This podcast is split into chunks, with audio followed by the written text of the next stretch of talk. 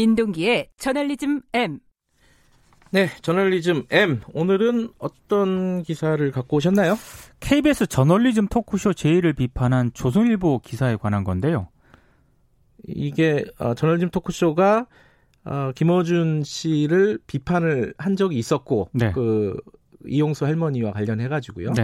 그런데 거, 거기에 대해서 어, KBS가 다시 사과를 했다. 뭐 이런 이런 거죠. 그러니까 정확하게 지난 9일자에 실린 그런 기자 칼럼 형식의 아, 칼럼이군요. 글인데요. 예. 제목이 김어준 비판한 출연자 다시 불러 사과시킨 KBS입니다. 음... 아 근데 이 내용을 좀좀 좀 살펴보려면 예, 조선일보 말은 그거죠. 그 김어준한테 아, 김어준 씨한테 KBS가 굉장히 납작 엎드렸다. 뭐 그렇습니다. 뭐 이런 얘기를 하고 싶었던 거죠 조선일보가. 그렇습니다. 예, 예. 배경 설명을 잠깐 하면은요. 지난달 31일 저널리즘 토크쇼 제2의 홍성일 서강대 언론문화연구소 연구원이 출연을 하거든요. 예, 언론 전문가죠, 이분은. 그렇습니다. 예. 방송인 김어준 씨 발언을 비판을 합니다. 네. 그러니까 이용수 할머니 기자회견문과 관련해서 김어준 씨가 그건 이용수 할머니가 쓴 게 아닌 게 명백해 보인다. 냄새가 난다. 누군가 왜곡에 관여한 게 아니냐. 이렇게 의혹을 제기를 했는데 이 발언을 비판을 한 겁니다. 네. 그러니까 이용수 고문이 개인적 의견을 표명하는데 많은 분의 도움을 받고 있다는 게 그게 어때서요? 이렇게 얘기를 하면서 음. 김어준 씨가 이용수 고문의 고립을 노리는 것 아니냐 이렇게 지적을 한 겁니다. 네, 이게 많이 화제도 됐고 뭐, 뭐 입장에 따라서 비판도 많이 있었겠죠. 그렇습니다. 예. 뭐 비판도 많이 쏟아지긴 했는데요. 네. 홍성일 연구원이 지난 3일 그 저널리즘 토크쇼 제이가 또 유튜브 방송을 하거든요. 네. 여기에 직접 출연해서 네.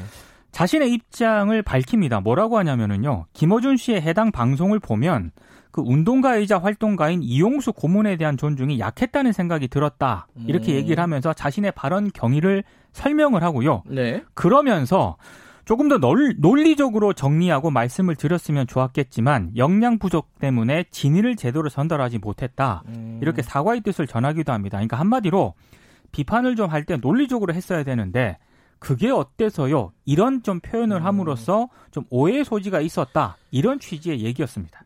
조금 더 명확하게 비판했어야 되는데 네, 뭐 이런 그런, 뜻으로도 읽을, 읽을, 수 있는 거 아니에요? 얘기입니다. 예, 예. 예. 이걸 이제 조선일보 기자가 이제 아까 다시 불러서 사과시켰다 이렇게 어, 칼럼을 쓴 거군요. 그러니까 저는 이거 비판할 수 있다고 보거든요. 예. 그러니까 김호준 씨 발언에 대해서도 뭐 비판할 수 있고요. 예. 저널리즘 토크쇼 제2 방송에 대해서도 호불호가 있을 수 있고 네. 뭐그 저널리즘 토크쇼 유튜브 방송에 대해서도 비판할 수 있다고 보는데 네.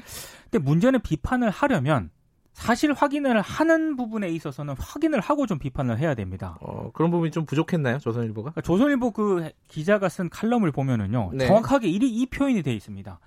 김호준 팬들이 등 돌릴까 겁이 났던 걸까요? 음. 저널리즘 토크쇼 제2 제작진은 지난 3일 그 유튜브 라이브를 진행을 하면서 홍 연구원에게 직접 사과하도록 했습니다.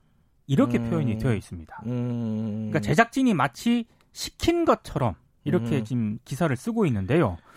어, 근데 저리톡 제작진이 밝힌 내용을 보면 사실과 좀 다른 부분이 있습니다. 네. 일단 제작진이 홍 연구원을 불러서 사과를 시키지 않았고 네. 홍성일 연구원이 그 유튜브 방송을 한 당일에 네. 저널리즘 토크쇼 제2 녹화에 참여하기 위해서 KBS에 왔는데 네. 본인이 직접 지난 방송과 관련해서 해명할 부분은 해명을 하고 사과할 부분은 사과를 하겠다. 음. 이렇게 얘기를 해서 이제 유튜브 방송에 참여하게 됐다는 건데요.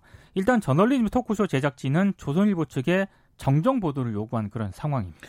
그러면은 어, 팩트가 다르다는 말은 조선일보 쪽에서 그 기자가 네. 칼럼을 쓰면서 어, 저리톡, 저널리즘 토크쇼 제이라든가 네. 혹은 뭐 아까 홍성일 연구원 그분에게 직접 확인을 안 한 건가요? 안 했다고 합니다. 그건 뭐죠? 그러니까 저는 방송을 비판할 수 있고요. 네. 그 유튜브 방송이 어떻게 뭐 이 방송 후기에 대해서 뭐 비판할 수 있다고도 네. 보는데 최소한 그 제작진이 방송 출연자를 불러서 사과하도록 시켰다. 음. 이렇게 쓰려면은 일단 저널리즘 토크쇼 제작진에게 확인을 해야 되는 건 기본이고요. 네.